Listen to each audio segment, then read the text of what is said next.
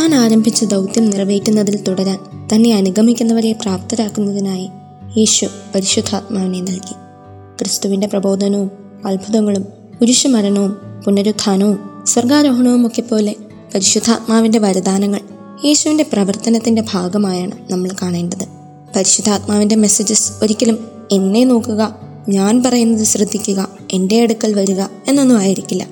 പകരം എപ്പോഴും അവനെ നോക്കുക അവന്റെ മഹത്വം കാണുക. അവനെ ശ്രദ്ധിക്കുകയും അവന്റെ വചനം കേൾക്കുകയും ചെയ്യുക. അവന്റെ അടുക്കൽ ചെന്ന് ജീവിക്കുക.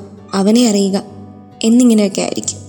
മറ്റൊരു രീതിയിൽ ചിന്തിച്ചാൽ ഒരു മാച്ച് മേക്കറുടെ റോളാണ് ആത്മാവിന്റേതെന്ന് പറയാം.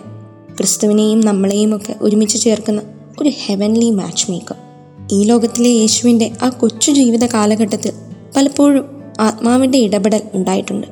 യേശുവിന് തന്നെ ആത്മാവിനെ ആവശ്യമുണ്ടെങ്കിൽ എനിക്കും നിങ്ങൾക്കുമൊക്കെ എത്രത്തോളം ആവശ്യമുണ്ടാകുമെന്ന് ഒന്ന് ആലോചിച്ച് നോക്കി. പരിശുദ്ധാത്മാവിനെക്കുറിച്ച് എപ്പോഴും സംസാരിക്കുന്നത് യേശുവിനേക്കാൾ പ്രാധാന്യം ആത്മാവിന് കൊടുക്കുന്നതിന്റെ സൂചനയല്ലേ എന്ന സംശയം പലർക്കും തോന്നാനിടയുണ്ട്. പരിശുദ്ധാത്മാവിൽ കോൺസെൻട്രേറ്റ് ചെയ്യുന്നത് ഒരു വ്യക്തിയെ ഏതെങ്കിലുമൊക്കെ തരത്തിൽ യേശുവിൽ നിന്ന് വ്യതിചലിപ്പിക്കുന്നെങ്കിൽ അവിടെ ആത്മാവിന്റെ പ്രവർത്തനം ഉണ്ടായിട്ടില്ല എന്നതാണ് ഫാക്ട്.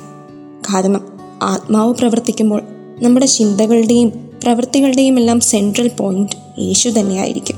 പരിശുദ്ധാത്മാവിനാൽ നിറഞ്ഞ് ക്രിസ്തു കേന്ദ്രീകൃതമായ ഒരു ജീവിതം നയിക്കാൻ വേണ്ട കൃപയ്ക്കായിട്ട് നമുക്ക് ആത്മാർത്ഥമായി ആഗ്രഹിക്കാം പ്രാർത്ഥിക്കാം.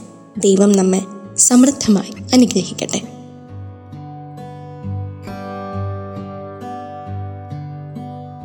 You're listening to Heavenly Voice from Caris Youth.